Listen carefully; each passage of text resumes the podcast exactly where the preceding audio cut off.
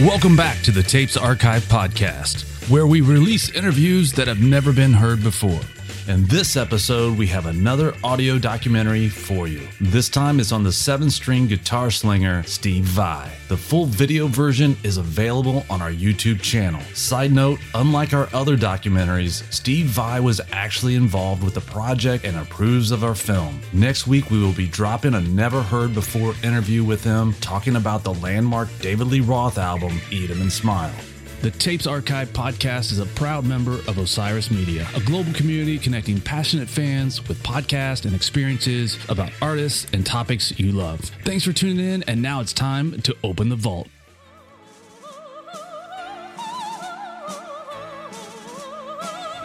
He's one of the world's greatest guitarists. Lucky enough to have taken lessons from Joe Satriani at age 12 and gifted enough to play in Frank Zappa's band by age 20. He's played with top selling acts like David Lee Roth and Whitesnake, built his own revolutionary guitar, made arguably the best solo guitar album ever, and stole an entire movie without saying a word. His name is Steven Siro Vai, and this is the history of his first 30 years. One of five siblings, Steve Vai was born on June 6, 1960, in the Long Island hamlet of Carle Place. He had a loving mom that gave him security and kindness, and a father who, by example, showed him the value of hard work and having a sense of humor. His father was a liquor salesman and a bartender, and for a while drifted into alcoholism until Steve was 12 years old. At that time, his father kicked the habit for good, cold turkey. This would later give Vai plenty of reasons to stay away from booze and drugs as an adult. Overall, Vai had what he called a tight knit, typical Italian Catholic family unit. His first musical revelation came at the young age of four years old. His aunt had a piano that no one was allowed to touch. In one of his first acts of rebellion, little Stevie pushed down on the forbidden ivory keys and had a musical epiphany. At that very moment, he realized two things. When he heard music, he could kind of see it, and the creation of music was infinite. You could do whatever you wanted with it.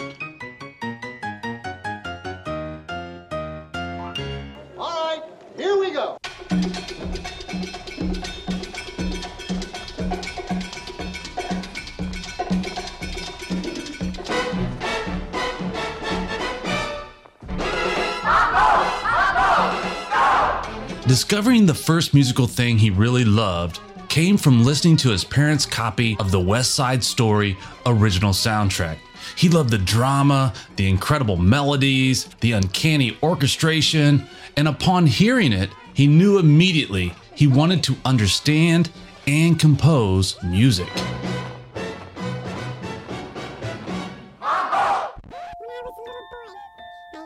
His mom took note of her son's fascination with music by buying him a spinet organ for his sixth birthday, and Steve quickly started playing melodies with his newfound passion. Steve described the first time he played an actual song. I walked up to a little spinet organ and played the theme song from the horror flick with Bette Davis called Hush Hush Sweet Charlotte. The movie scared me to death, and the melody haunted me until I plucked it out. And then I thought, hmm, that's not so scary. At around seven years old, he was given his first record, Yogi Bear and Friends. And then he made a giant leap for his second piece of vinyl by buying Frank Zappa's Freak Out.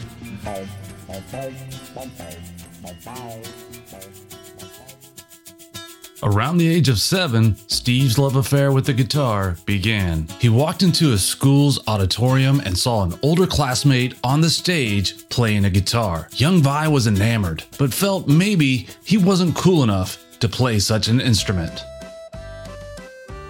At age nine, Steve took another step to becoming an acclaimed musician by following in the path of many other Italian kids growing up on the East Coast by taking up the accordion. Although this would be short lived, he did connect some essential musical dots with his squeeze box. He was within a few years of knowing what instrument he was destined to conquer next. Also at age nine, Vai formed his first band and wrote his first song. Both were called Hot Chocolate. Vai said, When I was nine years old, I started a little band with my younger sister, Lillian, who was six. I played the bongos and she played an acoustic guitar with two strings on it. We wrote our first song together and it was called Hot Chocolate. The lyrics went like this Hot chocolate, hot chocolate, makes you quiver, makes you quake. When you drink it, drink it straight. Hot chocolate. I would have to say that in my whole career, Lillian was my favorite collaborator. We had a joyous, unconditional acceptance of each other's contributions. It's never been quite like that again for anyone else. After Hot Chocolate disbanded, Vai would play the electric piano in the band Ohio Express with his good friend and guitarist Frank Stroessel. Although Steve was the only one in the Vai household that had a real interest in playing musical instruments, he was not the only one that liked listening to records. When Steve was 12, it was his older sister Pamela that introduced him to the tune that would crystallize his path towards the instrument he wanted to play. The band was Led Zeppelin, and the song was Heartbreaker.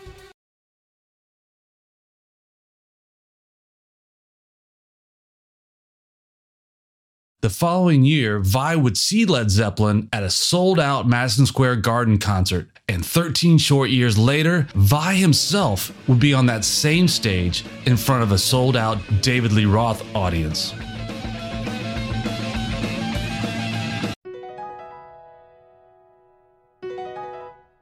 At 12, he secretly bought his first guitar for $5 from a buddy, Richard Yankowski, who had it hanging over his wall and never played it. A red Teisco Del Rey with a whammy bar, a lot of switches, and three pickups. He kept it a secret because he thought others would make fun of him for wanting to play. His only problem now was he had no idea how to play his new fretted purchase.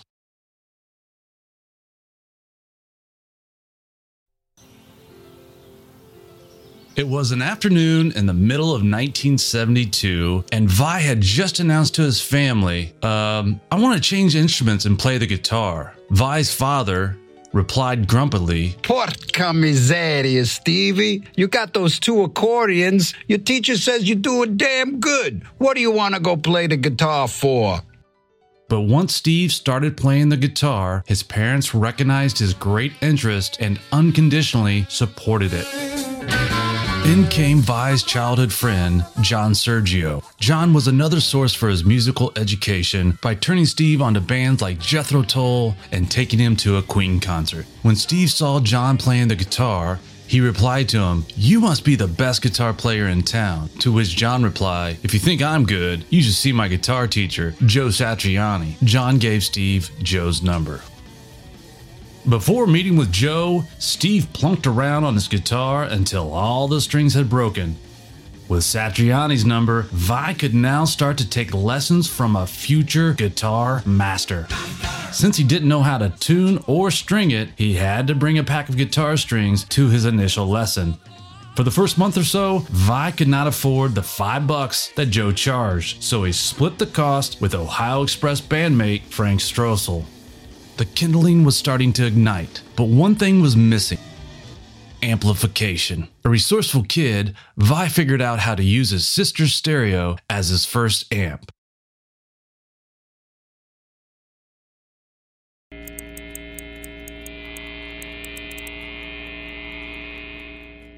He soon blew out the speakers, but noted they sounded the best right before the death fizzle of the stereo speakers.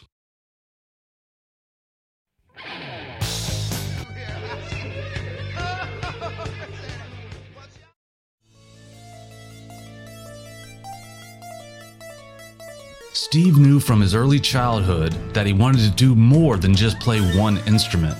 He wanted to compose and write for the whole orchestra. He had Joe to show him how to wail, but Vai needed to take what he had learned from Joe and expand on it.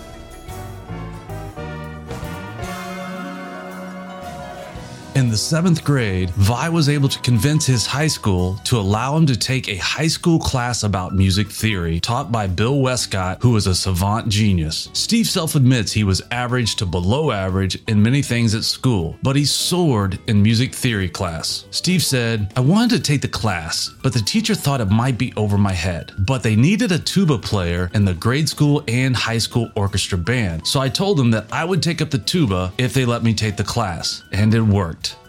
And the tuba also doubled as a colossal bong for my greaser friends.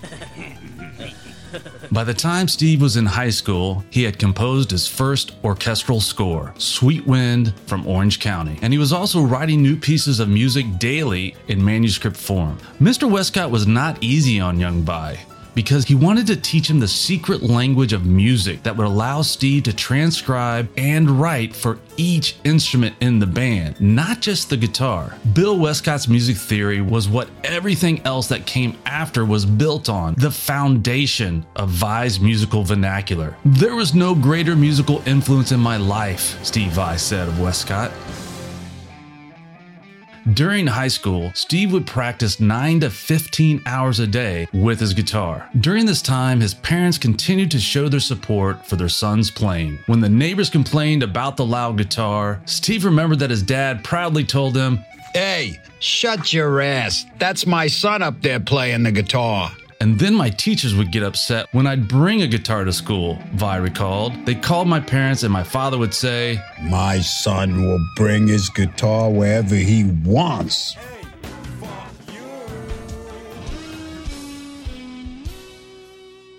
On weekends and summers, Steve started to play in bands. After his keyboard only stint with Ohio Express, around the age of 13, he joined up with bass player John Sergio and his band Circus. This would be the band where he first got the taste of playing in front of live audiences. This love of playing live and touring would stay with him. Around the age of 14 to 15, he joined a more rock orientated band named Rage. This would be his last band until he went off to college. He loved everything about it hanging with his friends, girls, getting in trouble, and all that goes into solid, typical teenage years. Steve was having a blast, but he knew he had to continue his musical studies post high school. He wasn't thinking about fame and fortune. At the time, he was daydreaming about being a music teacher like Mr. Westcott or maybe scoring films, and he thought that would be a good life for himself. But regardless, he had to push to that next level in his musical journey by attending one of the most prestigious music schools in the world, Berklee College of Music. His dad showed his support by selling his life insurance policy to help pay for Vai's next round of education. You're looking for trouble? You come the right place. One night before leaving for Berklee, Vai wanted to have one last blowout with his buddies, including one of his best friends, Joe Despagny. That summer, Vai had taken his first and only real job driving a Dolly Madison ice cream truck. He loved the job. As on several occasions before, Steve would use the truck's freezers to keep his and his friends' beers ice cold.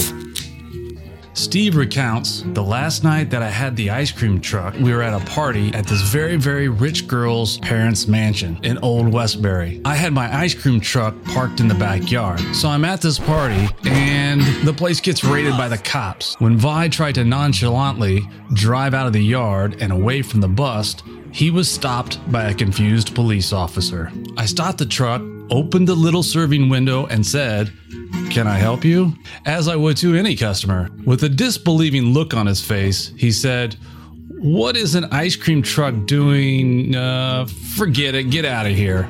Good fortune had smiled upon him. Something he might have to pay for later. Later that night, around 4 a.m., Vai and his buddy, Joe Despagny, finished up the evening at Steve's house with a ritual, the DIY tuna melt. Oh, God, Vai recalled. We would pig out on some outrageous concoctions. Try tuna fish with a ton of mayonnaise and mustard, splattered on some Italian bread, covered with a pound of Velveeta cheese and bologna, baked to a golden crisp, and devoured before bedtime. Oh, it was good.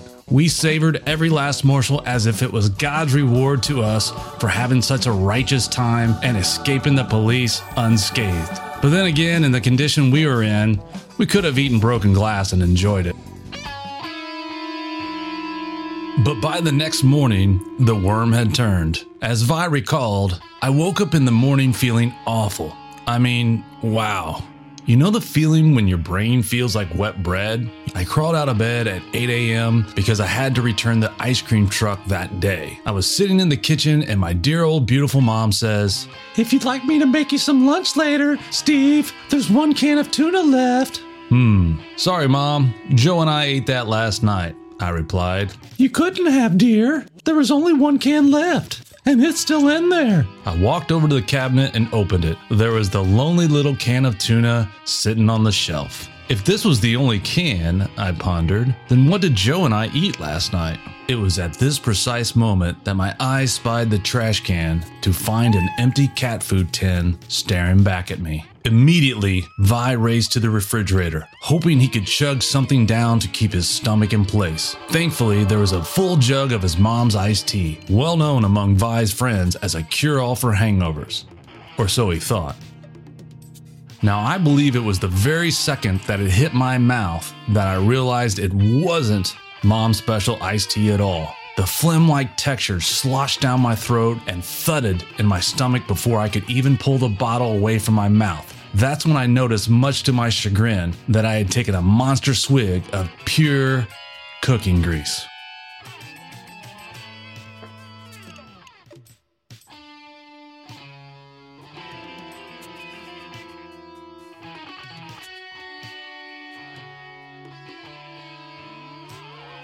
Things devolved significantly from there. After innumerable abominations in the bathroom, Vai miserably realized he still had to return the ice cream truck. He'd be leaving for Berklee the next day. And though he left the house feeling so sick that he couldn't even hear, he decided to take one last nostalgic tour of the town in his beloved truck. Until he tore out the roof of the Dairy Barns drive through as he attempted to show off his truck one last time to a friend who worked there. He called Joe for help. Joe hung up, but after further calls and persuasion, his buddy, also hungover, came down to sort out the broken glass, the destroyed drive through roof, and the truck wedged under it all. What a memorable last day at home and the end of Vai's childhood years.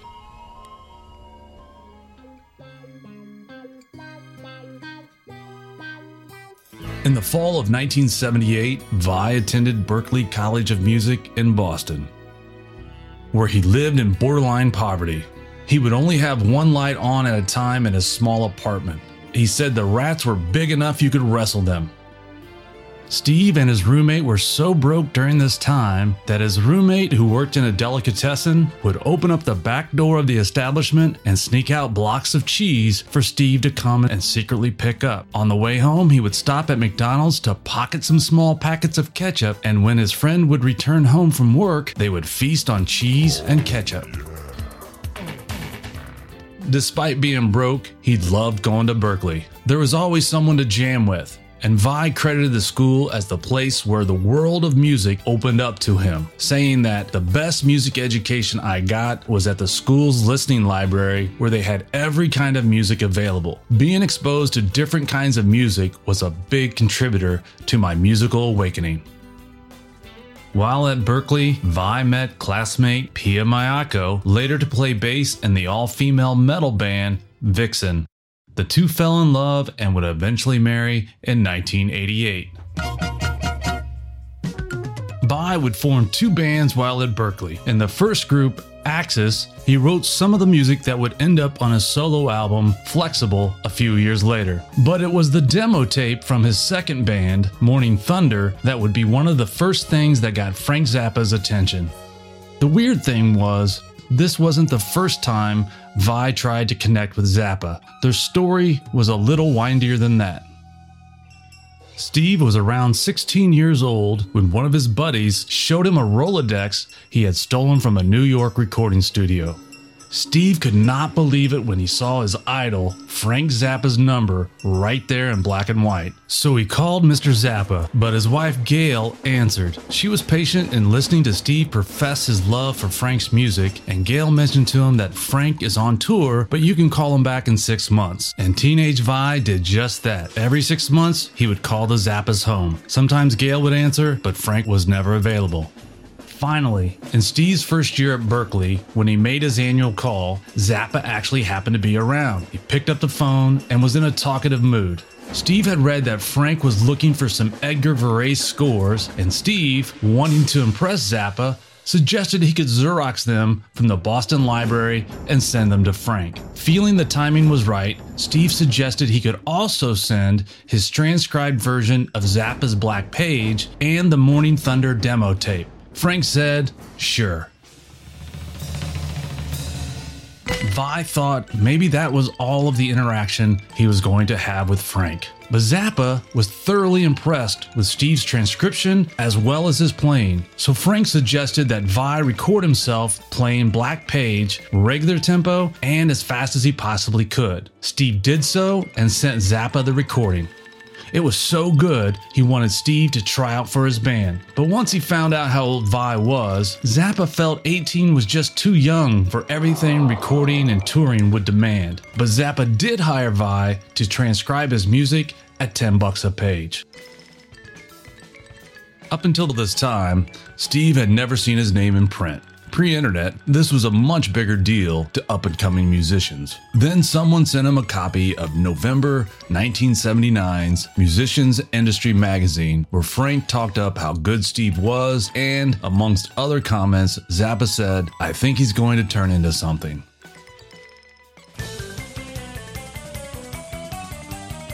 Such mind blowing compliments drove Vai to drift away from school. It's rumored that Vai was blowing off most of his classes to do his transcription work for Frank. Vai had to make a decision. He couldn't do both. But since the green musician felt there was much more to learn from Frank than school, Vai quit Berklee in December 1979, just a little over a year after starting there. He would later receive an honorary degree from Berklee.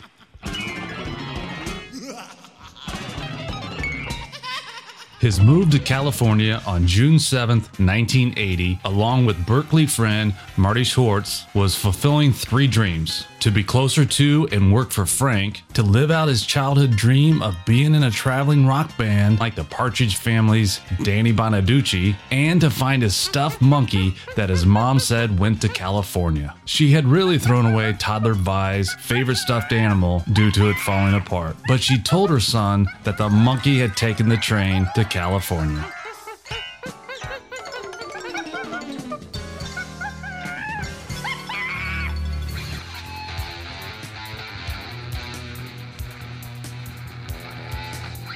Upon arriving on the West Coast, Steve continued to work tirelessly on transcribing Frank's music. This would later be published in the Frank Zappa Guitar Book.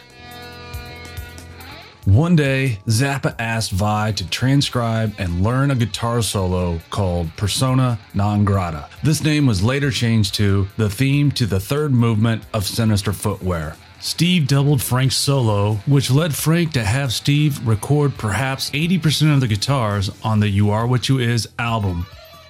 Zappa was so impressed with his growth in the last two years that he asked Vai to try out for the touring band, which was against Frank's manager's wishes due to the expense of adding another member. Frank was tough on young Vai during the tryout, even commenting, Hey, I hear Linda Ronstadt's looking for a guitarist. At the end of the audition, Steve, feeling crushed, apologized to Frank for letting him down. Frank happily retorted, You're in the band. In seven short years, Steve had gone from playing guitar in his bedroom to playing for one of the most renowned musicians ever. The little Italian virtuoso was born.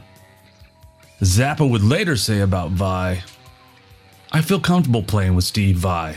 I mean, I like the way he plays. I think he's really a great guitar player. He does everything on the guitar that I can't do. He does all the stock Stratocaster noises, and he makes everything that Van Halen ever dreamed of and then some. He reads music, he plays 16th notes, which I don't play. He does all this stuff that I don't do. and I think that our styles are complementary. He's a good musician, and I enjoy playing with him because he's not just a Mongolian string bender, and he's a thoroughly trained musical person, and I like working with him. One, two, three, four. Vai's first tour with Zappa was in the fall of 1980. 35 dates in the US, with a couple of performances in Canada. Steve asked Frank for an honest appraisal of his first night with the group. He said, Your playing is really great, but your tone sounds like an electric ham sandwich. Steve responded, But I have all the right gear. I got the Strat, the Marshall, etc. To which Frank replied, Your tongue is in your head. this one statement not only helped the guitarist redefine his tone, but it kicked off a lifelong inner journey of self discovery. Vai thought, if the tone of my guitar is produced in my head based on how I'm hearing it, what else is in there that I believe? Delicate Things seemed to be going pretty well for the Carle Place native. But for no apparent reason, after the November 6, 1980 Zappa Montreal concert, Vai had a terrible anxiety attack which led to the prolonged manic depression and constant anxiety. At one point, it got so bad he was on the verge of suicide. None of it made sense to Steve. He had great friends and a decent paying job he loved. He thought maybe what his aunt had told him when he was a very young boy was true. If you become famous, you would become insane. Are they crazy? I was totally unbalanced. There was like a short circuit going on in my soul. Not knowing what to do, Vai turned in many directions looking for answers. He even had himself audited via an e meter with a Scientology cult. The dark period lasted for over a year and a half. Then he came to the point where he acknowledged the fact that he didn't really know anything about life, but he wanted to know the truth. Mysteriously, the book The Magic in Your Mind by U.S. Andersen showed up in his mailbox shortly after his surrender. The book professed that a man changes the state of his outer world by changing the state of his inner world. Everything that comes to him from the outside is the result of his own consciousness. By understanding the process and effect of mental imagery, he goes directly along the path to his goal. This 250 page book turned on Vai's inner light that would guide him not only out of his dark period, but would also cement the foundation he would build on for the rest of his life.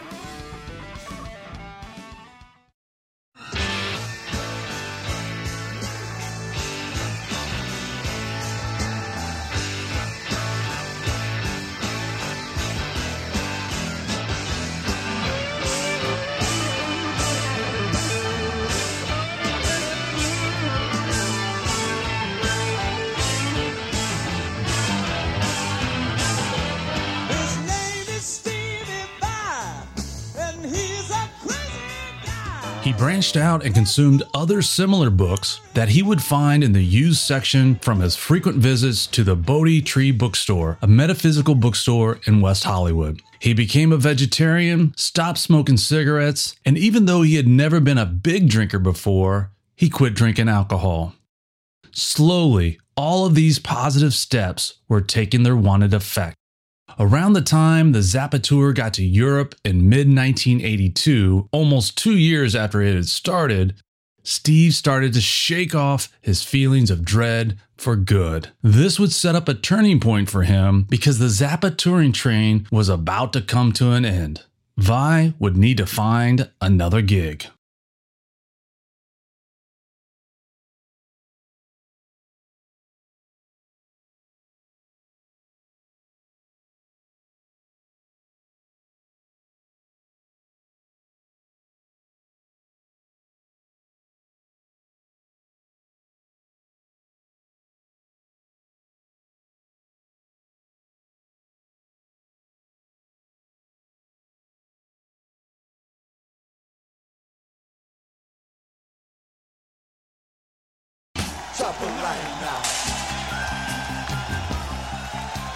The Zappa tour was on its last date on July 14th, 1982, in Palermo, Italy.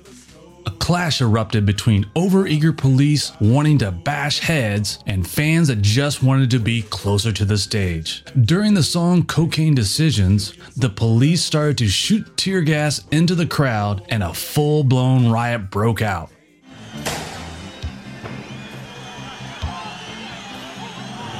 Now listen, we want to continue the concert.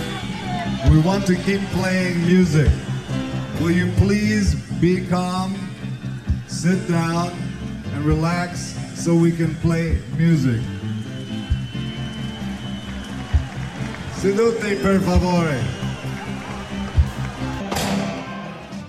They ended the gig after only 59 minutes, and for the time being, Frank decided he was done with touring. The entire band had to escape the area wearing bulletproof vests and ducking in between cars to get to an escape van. The next day, Steve flew directly to New York to visit his parents, and upon waking in the morning, he read in the newspaper that three people were shot at a riot during a Frank Zappa show in Palermo, Sicily the night before.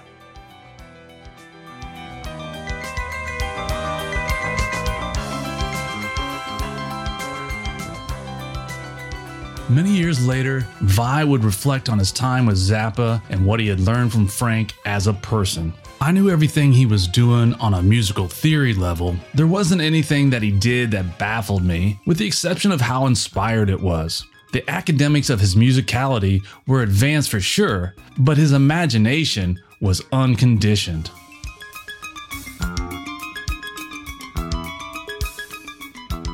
The most important ethic he took away from his time with Zappa was honesty. Vai has told the story of when he was transcribing for Frank and he would create lead sheets. A lead sheet is a simplified version of a musical score, providing just the melody, lyrics, and chord names. The lead sheet would be created to determine how ASCAP would compensate you for your song. ASCAP, or American Society of Composers, Authors, and Publishers, is an organization that would collect royalties on behalf of musicians and then in turn pay the artist. The amount of bars in a song would determine how much the artist would be paid. Steve was working on a song where he could have added more bars to the same song without really changing the song. Hence, Zappa would be paid more. When Vai brought this up to Zappa, Frank retorted, Just do the song the way it's supposed to be done. I don't need to make my money that way. This one statement from Frank had a colossal impact on the rest of Steve's life. He realized that there is no need to cheat anyone for anything. Once he was back in his West Hollywood apartment, Vai continued to transcribe and overdub for Zappa. But for the most part, his time playing with Frank was over. The stunt guitarist was leaving the building to focus on his own music.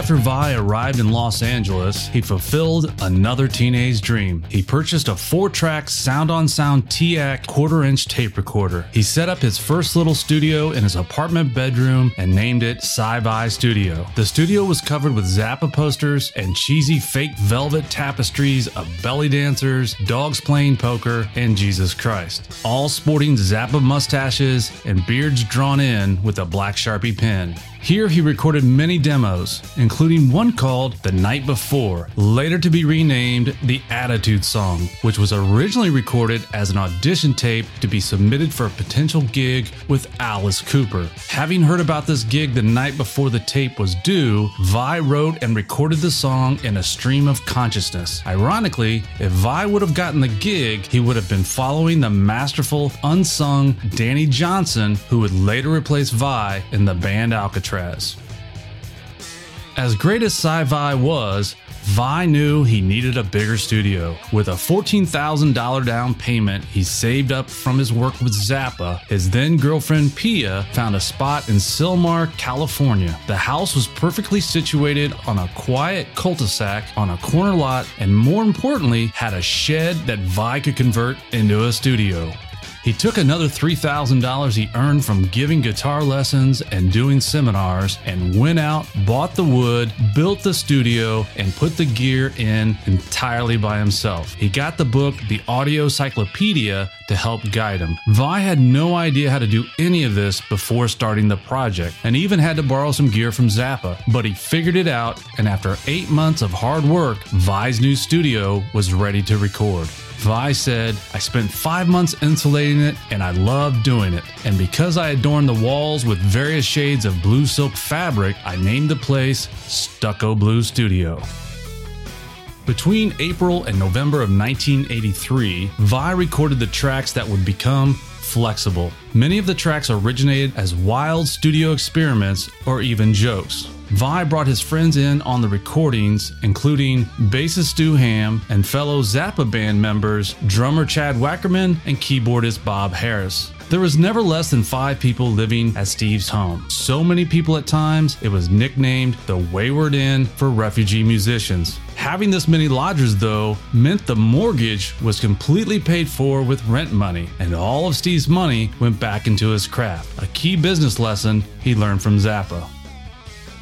Originally, Flex-Able was to be released on a Evatone flexi disc, three discs in all, totaling two and a half hours of music, hence the name Flexible.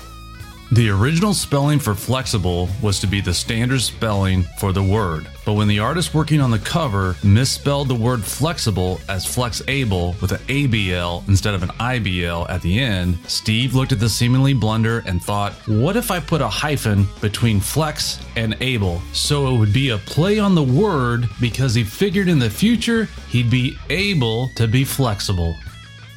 Flexi discs were phonograph records pressed on a very thin, flexible sheets of vinyl that were often bound into the pages of music magazines as a free giveaway. Guitar Player magazine, in their October 1984 issue, did just that and gave away the Attitude song as a free flexi disc. But when printing up the flexi disc proved to be too complicated, and Steve wanting to hold a real record with his own music, Vai decided to release it on vinyl. Since vinyl could not hold two and a half hours of music, he would release the work in two installments Flex-Able and Flex-Able Leftovers. Vai also reluctantly decided to attempt to secure a conventional record contract. He was shocked at what he discovered. Then, as now, the standard record deal involves signing away all of your copyrights in return for an upfront advance, generally around $10,000 at the time, and a minuscule royalty of 20 cents a record that would be used to recoup his advance. Vai said, I thought, this is absurd. I'd never sign anything like that. Record labels bank on the fact that artists believe that a record deal is the holy grail, so they're willing to sell their intellectual property very cheaply. But I had no attachment to the idea of being famous or having my record released by a record company, and that gave me the freedom to turn away from that kind of deal without even considering it. Instead, Vai, along with his then manager, Laurel Fishman, formed his own label, Akashic Records. The metaphysical name Akashic Records references a compendium of all universal events, thoughts, words, emotion, and intent ever to have occurred in the past, present, or future in terms of all entities and life forms. But when Vai found out there was already a label named Akashic Records, he changed it to Urantia Records. He got the word Urantia from reading the Urantia book. This spiritual, philosophical, and religious book aims to unite religion, science, and philosophy. Unfortunately, the Urantia Foundation sent Steve a note saying he could not use their name. But fortunately for Vai, he found his next record label name and already the name of his corporation, Light Without Heat, in the writings of the Urantia book. He then founded a distributor, Cliff Cultreri, at Important Records, a raving Zappa fan who became Vai's lifelong friend and ally. Vai would later send a tape to Cultreri of his favorite unknown guitarist, Joe Satriani, who Cliff would sign as well. The important distribution deal netted Vai a generous $4.10 per record sold, and Vai retained his copyrights, a dramatically better deal than a conventional record contract. In January 1984, Flex-Able was released and began to sell. Although the record showed off Steve's quirky musical sensibility and a kind of humor he inherited from Zappa, there was also some death defying rock guitar playing. The timing was perfect, since the shred metal virtuoso guitar phenomenon was blasting off. Flex-Able became one of the genre's cult classics and would net Vai millions of dollars over the years. Between the years 1980 and 1990, Vai participated in many music projects, one under the pseudonym Reckless Fable. For some, he was involved creatively. For others, he was a hired gun for a few big names and as a favor to a couple friends. During this period, Vai appeared on over 30 albums, but for this film, we are going to focus on the six most important projects Vai worked on between 1984 and 1990 Alcatrazz, the movie Crossroads, the David Lee Roth Band, the Ibanez JEM guitar, Whitesnake, and his solo album, Passion and Warfare. If you did the math, all of these extraordinary accomplishments happened in a six year span.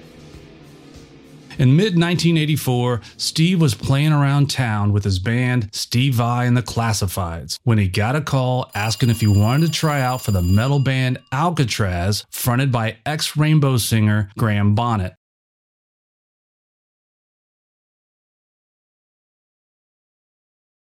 The band members of Alcatrazz were having clashes with their current guitar player, Yngwie Malmsteen.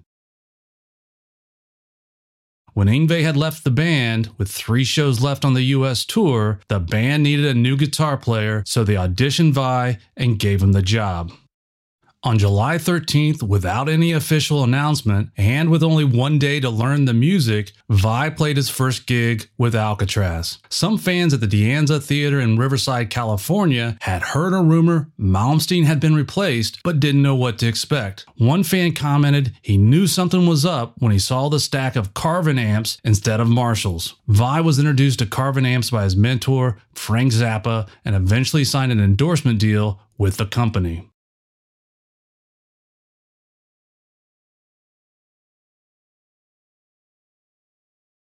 With Vai on board, the group worked on new material and then headlined a tour in Japan, which introduced Vi to a wider range of fans and allowed the band to play new material that would be recorded on their next album. A concert video was filmed during these dates as well.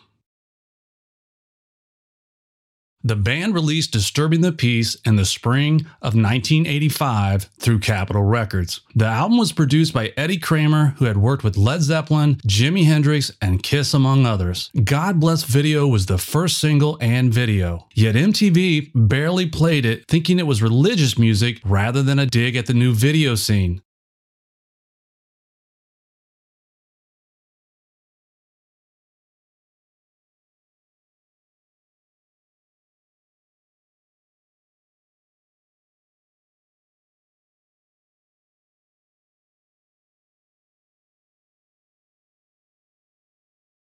The album peaked at number 145 and charted for 16 weeks. At this point, Alcatrazz had major problems with manager Andy Truman, who decided to devote all of his time to Yngwie, snubbing the band's label Capitol and undermining all touring and promotion. A 20 city co headlining tour with Uli Roth had to be scrapped. They only played 10 dates in the southwest US to support the album. Although Disturbing the Peace became another landmark album for the band, 1985 was not a great year for the group overall. However, Vai was about to get an opportunity that would change his career.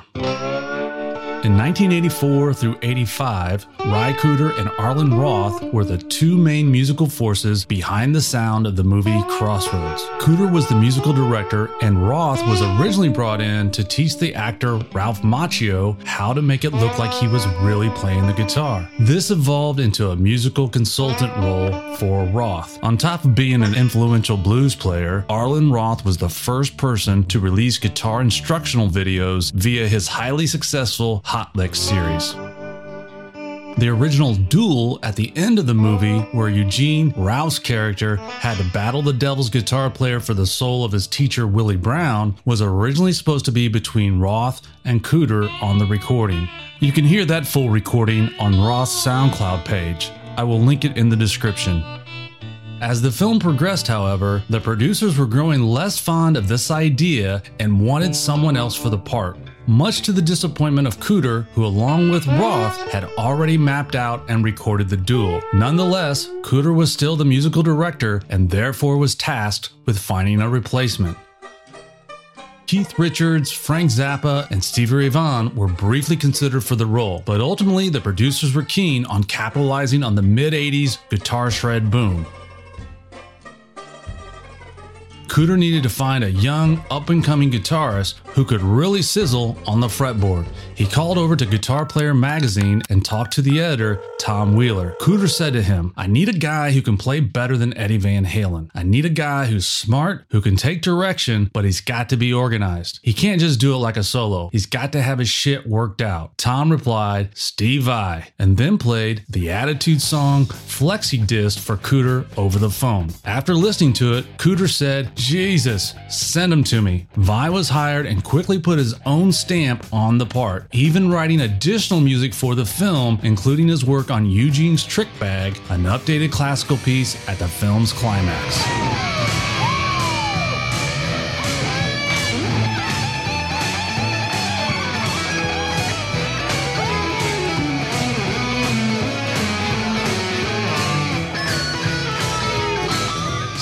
Was originally only to play the music and not be in the film, but when director Walter Hill saw Steve, he offered him the role of the Devil's guitar player, Jack Butler. Vai first turned down the role, thinking he was no actor, but recanted after Hill suggested he take another look at the script.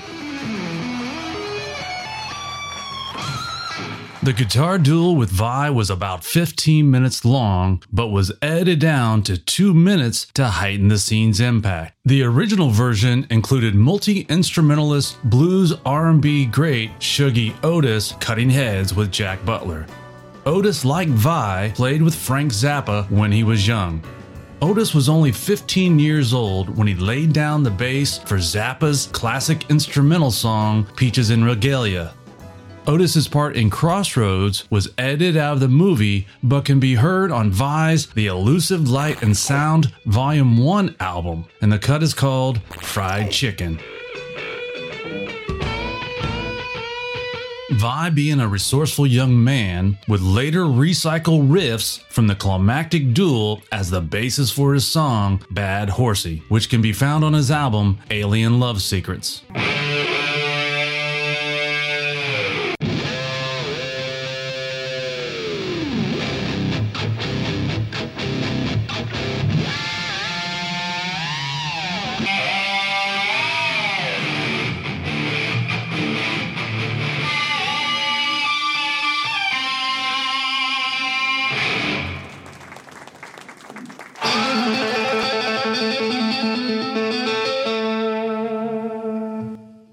Except for the slide guitar bits that were played by Ry Cooder, Vai played both sides of the duel. The first four bars of the music is taken from Niccolo Paganini's Capri Number 5 but then morphs into a mix of blues and classical music. This was skillfully connected to the story, as according to myth, Paganini apparently sold his soul to the devil in exchange for his musical skills.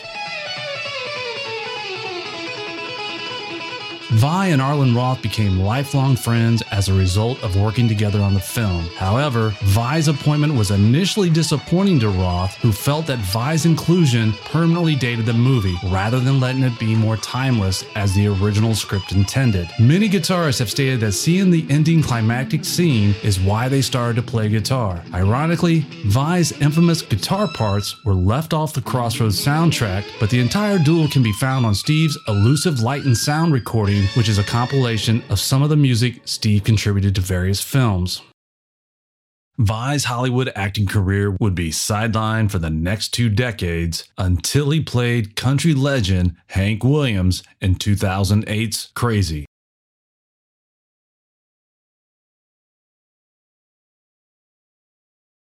He also executive produced the film. 14 years later, his fingers starred as Dave Grohl's hands in the horror film 666.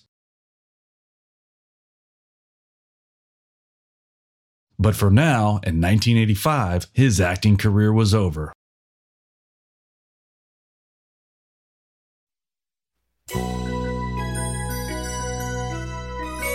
During the same time that Crossroads was being filmed, spring summer of 1985, Vai was preparing for an Alcatrazz tour. He was in the shower when the phone rang one day. Steve answered it, dripping with suds, and he heard the lively caller say, Hey man, this is Dave Lee Roth. I'm making a movie and I'm looking for some music. Would you like to come down and write a song for the movie? Vai said sure, but commented that he had to do a short tour with Alcatrazz first. Vai then fulfilled his obligations with Alcatrazz and was ready to move on to the most coveted guitar spot at the time in all of rock and roll. Diamond David Lee Roth had left Van Halen for multiple reasons in 1985. One of them being his pursuit to become a legit actor via him producing his movie Crazy from the Heat. Working with Roth, his creative partner and manager, Pete Angelus, planned to direct the movie. Angelus and Roth were known as the Fabulous Picasso Brothers.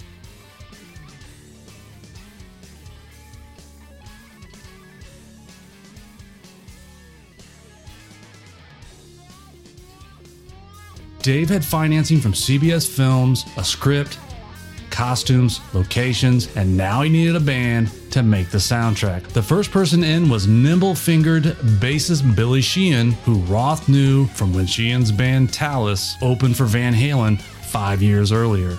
After consulting with Ted Templeman, longtime Van Halen producer who produced the forthcoming Crazy from the Heat soundtrack album, Roth offered the guitar gig to Billy Idol's Axeman, Steve Stevens. But Stevens told Roth that because of his musical commitments to Idol, he couldn't work on the project. This was when Sheehan and Templeman suggested Vai. Sheehan knew Vai from being on the same label Relativity. Templeman's connection was through Vai's guitar tech, Elwood Francis. Elwood and Templeman were with Aerosmith during the mixdown of their album Done with Mirrors. Elwood popped in Vai's solo tape during a session, and Aerosmith and Templeman were all impressed. Outstanding. Knowing that Roth was looking for a guitar player, Templeman shipped the tape off to Diamond Dave. One of Steve Vai's drumming buddies, Chris Frazier, was the first to fill the drumming role, but for unknown reasons, Roth wanted to find someone else. Sheehan and Vai were instructed to locate another drummer, and they brought back big band skin basher Greg Bissonette. The three sequestered themselves in the basement of Roth's mansion and jammed on new song ideas while Roth and Angelus were upstairs in pre production for the doomed movie. In early November 1985, just days before they were set to begin shooting, the phone rang in their studio office. It was Ross' attorney calling to deliver some terrible news. CBS, facing serious financial woes, had shuttered its film division, leaving Angelus and Roth without means to make their movie. Angelus says that after the initial shock dissipated, they began discussing their options. Apart from litigation against CBS for breach of contract, what's our next step? Sheehan recalled telling Roth that day, the hell with it. We've got a band, we've got songs, let's go out and tour. Not that he already didn't think that, and not that he needed encouragement from me, but I just remember thinking, I'm ready to play.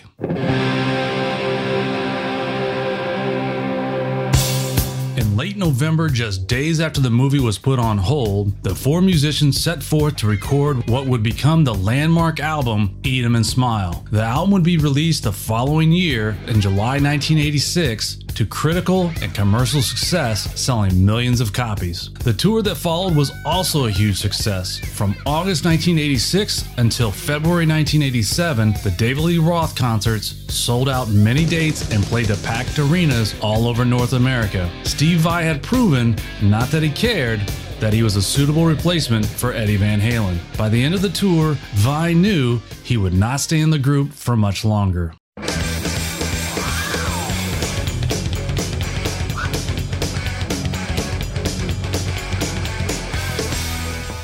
Up until 1987, Vai was a free agent in the world of guitar endorsements, which led to heavy courting from all the leading guitar companies. At this time, Steve was playing axes hand built by Performance Guitar, Charvel, and Jackson. He enlisted his childhood friend and fellow Long Island native, Joe Despagni, to assemble, modify, and route Steve's custom guitars. Joe and others would assemble parts into a customized Super Strat for Steve, and then Despagni created Vai's infamous flame guitar and was the first person to work out Vai's idea of a monkey grip on a guitar. Vai knew it was time that he needed to have access to guitars that met his needs when he was out on the road or in the studio. Right before the 86 tour with Roth, several of Vai's guitars were stolen out of the rehearsal space, so Vai was scrambling to find replacements that could meet the demands of touring. Steve went to Frank Zappa's favorite custom guitar shop, Performance Guitar, to enlist luthier Cooney Kenny Sagai. Vai shared his desired specs with Cooney and comments from his guitar tech, Elwood Francis. Cooney returned four guitars that were in essence the prototype for the future JEM guitar. Meanwhile, in 1986, Ibanez realized they were in a losing battle with the guitar of the moment, the Super Strat. Kramer Guitar was leading the Super Strat pack with the help of their endorser, Eddie Van Halen. So the top brass at Ibanez made it their goal to find their own Eddie Van Halen to endorse their guitar. The collective thought was Steve Vai was the player to pursue. In September 1986, Ibanez took their prototype Maxxas guitar to Steve at a gig in New York. Before the band's sound check, Vai plugged the guitar into his amps, upon which the semi hollow body of the Maxxas fed back like crazy. Ibanez then thought maybe a solid body Maxxas might work. So in December of 1986, Ibanez sent the green snakeskin guitar to Vai's parents' home and asked them to put it under the tree as a gift for Steve. A day after Christmas, Vai called Ibanez to let them know he appreciated the gift but was looking for replicas of his performance guitars. So if they could make a guitar like that, they could talk. He sent all the competing guitar companies what would seem like a simple task. He said, Here are the specs for the guitar I want made. Whoever builds it the best, I will endorse. Ah, the main things Vai wanted with his guitar were 24 frets compared to the standard 22 and a cutaway body to reach those frets. Double humbucker pickups like Les Paul's with one single coil pickup like on Fender Strats with a unique pickup selector that split the coils on the humbuckers. Drilled out area behind the whammy bar so you could pull that note exceptionally sharp up to a perfect fifth or even more based on the setup. The monkey grip was added for two reasons. It would easily make his guitar recognizable, and he wanted to be able to throw the guitars around in videos and concerts while holding the handle.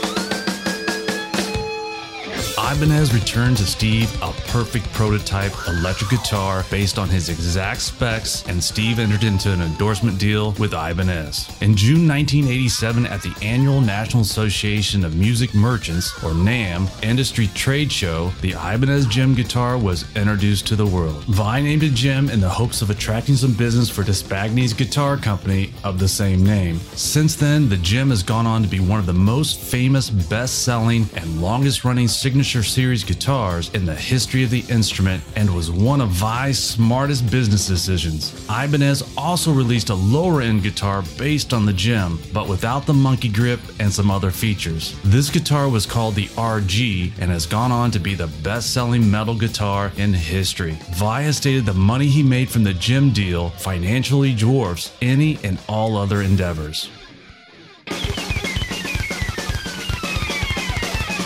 Springtime 1987, it was time to start writing and recording the follow up to the hit album Eat 'em and Smile. This time, there would be many personal changes from the previous recording. Instead of Ted Templeman in the producer's chair, it would be Roth and Vai. Instead of recording the songs live as a band, they would be pieced together in a more highly produced way. The band members were called in to do their parts as individuals. And maybe the biggest factor was the addition of keyboardist Brett Tuggle. Tuggle had been on tour for the Eat 'em and Smile.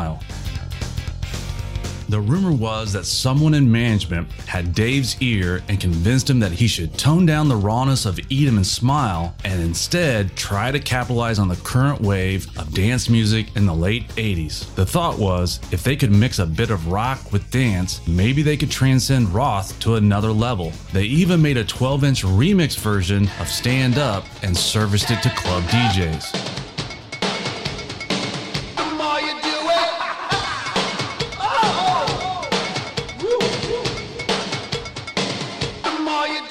Ironic that part of the reason Roth left Van Halen was because of Eddie wanting to add more keyboards. But to Roth's credit, he was trying to push the boundaries of his music to bring in new fans. The first one to leave the nest was Sheehan. After his bass parts were replaced with keyboards on the title track Skyscraper, he knew it was time to go. He exited right before the album was to be released and was replaced for the tour with Greg's brother, Matt Bissonette. Although Skyscraper went on to sell a few million records, some fans thought it paled compared to the brilliant rawness of Eat 'em and Smile. But Skyscraper did have a minor hit with the song Just Like Paradise, topping out at number 6 on the Billboard Hot 100 and number 4 on the Billboard Singles Chart. Unfortunately, due to management missteps, co-writers Roth and Brett Tuggle and co-producer Vai missed out on a small passive income fortune. In his book Crazy from the Heat, Roth tells the story that the producers of the show 90210 wanted to use the song Just Like Paradise for its theme song, but Roth's manager felt the offer was too low, so he didn't even mention it to him. You can imagine how much money was left on the table since Beverly Hills 90210 would go into syndication with 10 seasons and almost 300 episodes.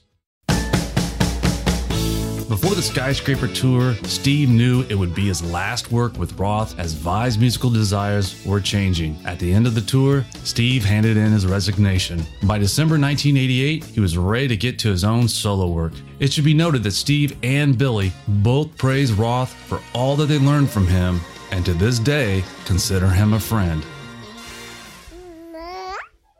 All the time that Steve was navigating Alcatrazz, Crossroads, and the David Lee Roth Band, he knew there was a brand of unique music in him that didn't necessarily fit into any of the bands or situations that he was in prior.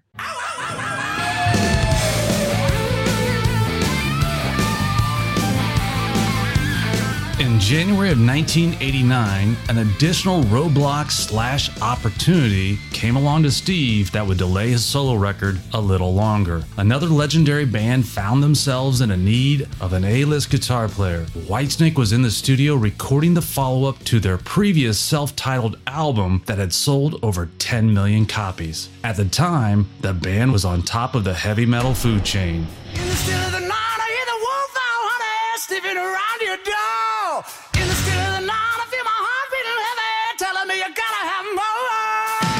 Whitesnake guitarist Adrian Vandenberg was having a wrist issue that prevented him from playing. Later, it was found out that this was the result of a car accident he'd been in years earlier. Whitesnake founder and singer David Coverdale and Vandenberg had seen Vai in Crossroads and felt he would be the best fit to come in and record for the album. Always the smart musician and businessman, could see that not only was the band filled with talented, good natured musicians, but this would be an opportunity to also raise awareness for his upcoming solo record. So, one month after leaving the tour with Roth, Steve Vai was officially in Whitesnake. The album Slip of the Tongue had already been written and the basic tracks recorded. Here is what Vai said about it. Adrian had made these guide tracks that were basically chords and structures, and I obviously copped a lot of the riffs from those, but I put my spin on them because it was all like one track of guitar. I went in with 20 tracks on some songs. It's a very dense guitar record, and I definitely did my best to decorate it. It was a departure for what Whitesnake was normally known for in the guitar department.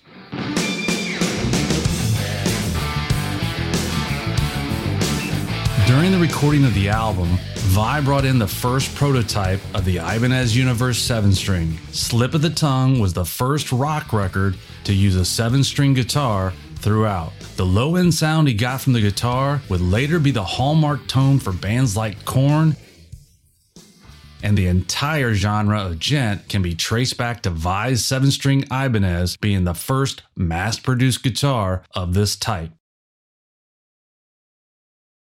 Looking back on his time with Whitesnake, Vai said, It ticked all the right boxes for me because I didn't have to front the band, and I was treated like a king. The guys in the band were just fantastic. To this day, I remain very happy with the record itself, and I think it stands up as a great sounding record, even if it may be a little bit different from the rest of the Whitesnake albums.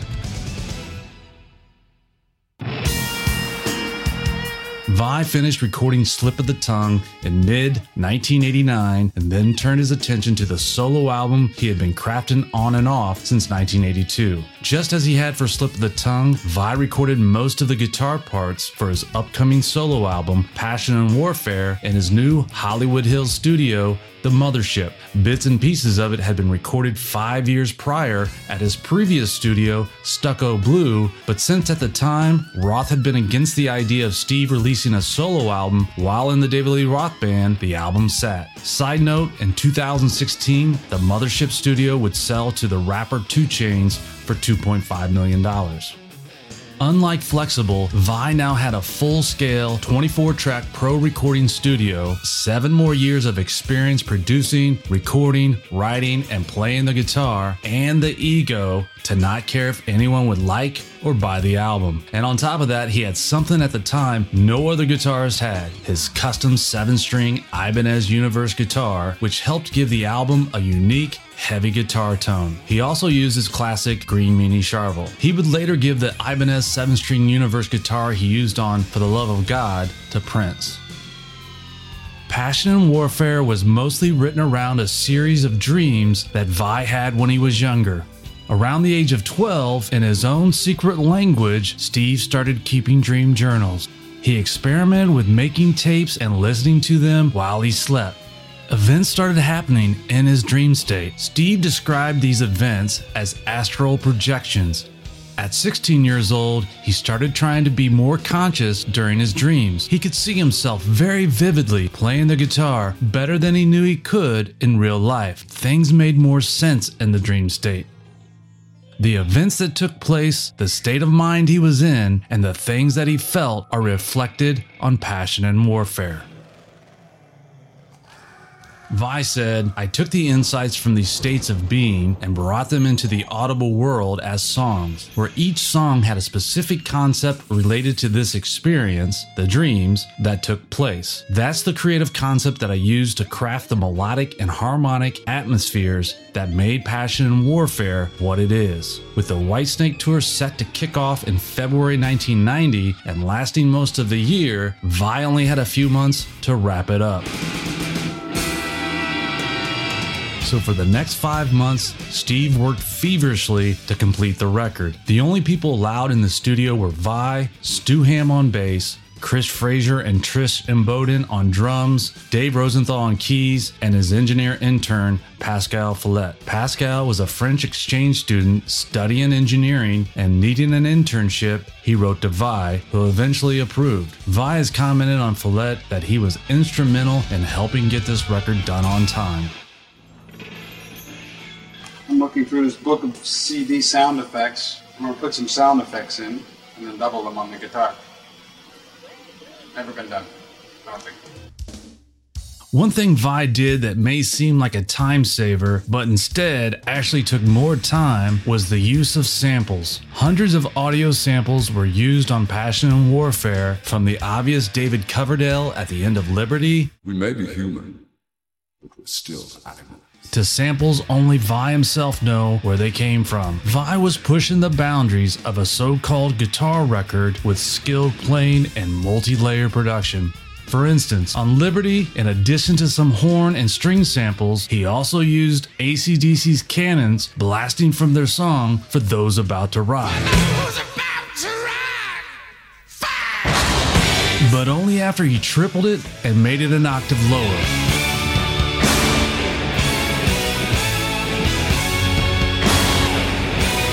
He had a slew of sound effects CDs, but none of them came close to the raw explosiveness of ACDC's Gun Blast.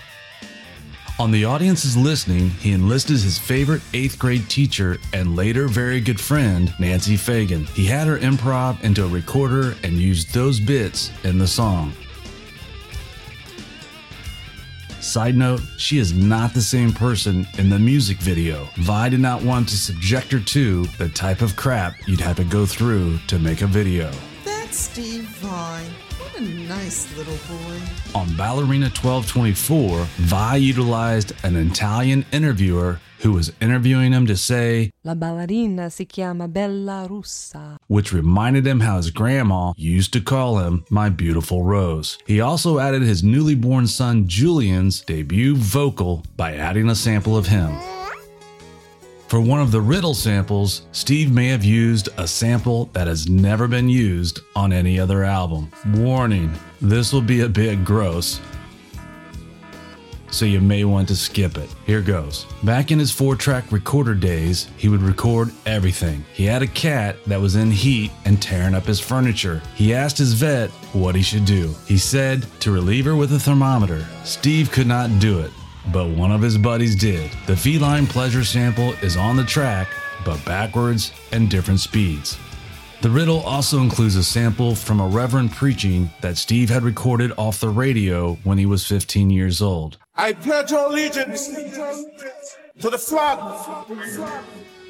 I think it's fair to say Vai is a lifelong audio hoarder. His audio hoarder trait also applies to reusing melodies. The song Answers has a seven note motif that was inspired by a riff that Frank Zappa had shown him years before but never used himself. Vai changed it slightly but kept the gist as an ode to Zappa. It was first heard twice on the Flex-Able album. First on Little Green Men, and then on Junkie. When he was with Alcatrazz, he added it to the intro to Wire and Wood. Vai said he likes the rhythmic tension of the melody and how it seems to push the songs forward. It also reminds him fondly of a specific time in his life with Frank, so why not reuse it? This is Greasy Kid Stuff Mix 12, Ground Zero, with the melody guitars up 0.3, bass up 0.4, kick down 0.5, overheads up 0.4, less gate on the snare, and 3 dB added a 10K on the Pultec to the rhythm guitars. We're rolling. When people talk about passion and warfare, it inevitably revolves around his unhuman like guitar playing, but often missed is Vai's sonically pleasing album production. You see this in his revolutionary use of the Eventide H3000 harmonizer. Thanks to Vai, the H3000 was the first harmonizer with diatonic pitch change, along with other features Vai suggested. Besides changing the guitar tone game with the H3000 and his 7 string Ibanez, Vai's mastery in the studio also included well developed listening abilities, deep musical knowledge, effective project management, and leadership skills. As a producer engineer, Vai proved he is on par with the previous producers he had worked with from Templeman to Zappa. The way the guitar cuts through your speaker yet never drowns out the pounding bass, punching drums, or Pia's one chord on the song Answers is a tremendous feat of audio frequency balancing.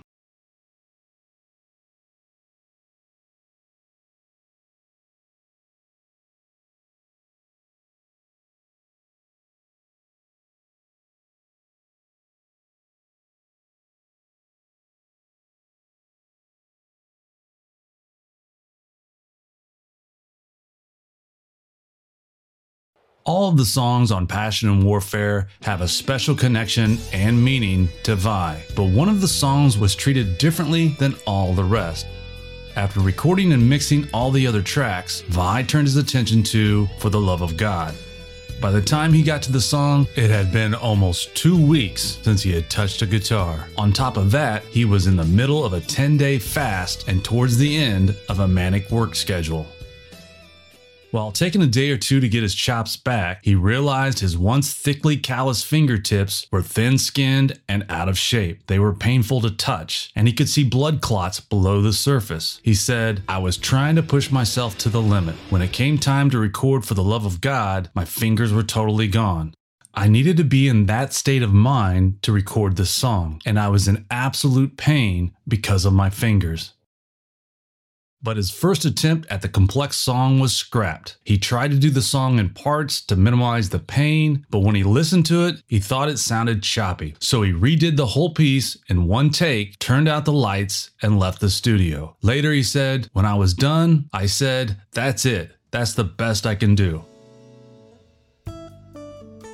When he completed the record, he still didn't have a title and attempted to put all these thoughts and experiences into an album title. He believed the whole human race is very passionate about a similar single goal, though most don't realize what it is. But you're constantly fighting with the forces, certain entities that try to keep you from your goal, and that's the warfare. He sat down and wrote the words Passion and Warfare. The timing of the completion of Passion and Warfare and heading out for the Whitesnake tour happened on the same day. He even stopped at the mastering lab on his way to the airport.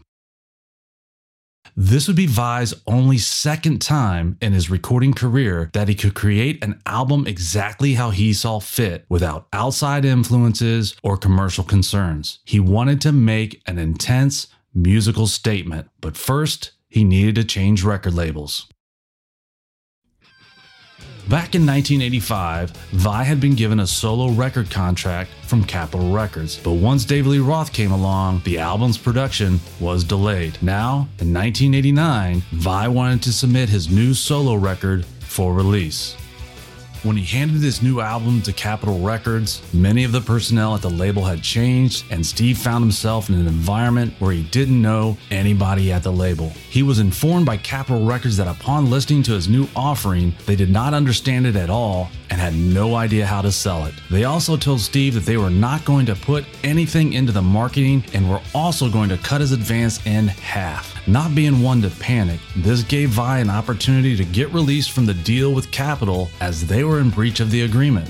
Vai said, I was very confident in this record, and even though their offering was only half of the original deal, it was still a good chunk of change. But that wasn't the point. The point was that I was a sensitive artist that felt like he had an important piece of work, even though the rest of the world would probably not care for it. I requested a release from the label, and they let me go. Vai sent the record to his old friend Cliff Cultreri, the guy who took Flex-Able and sold it years before, and Cliff replied that Relativity Records would love to release it. Knowing that Cliff was a music lover and would do his best with this piece of his heart, Vai signed the deal.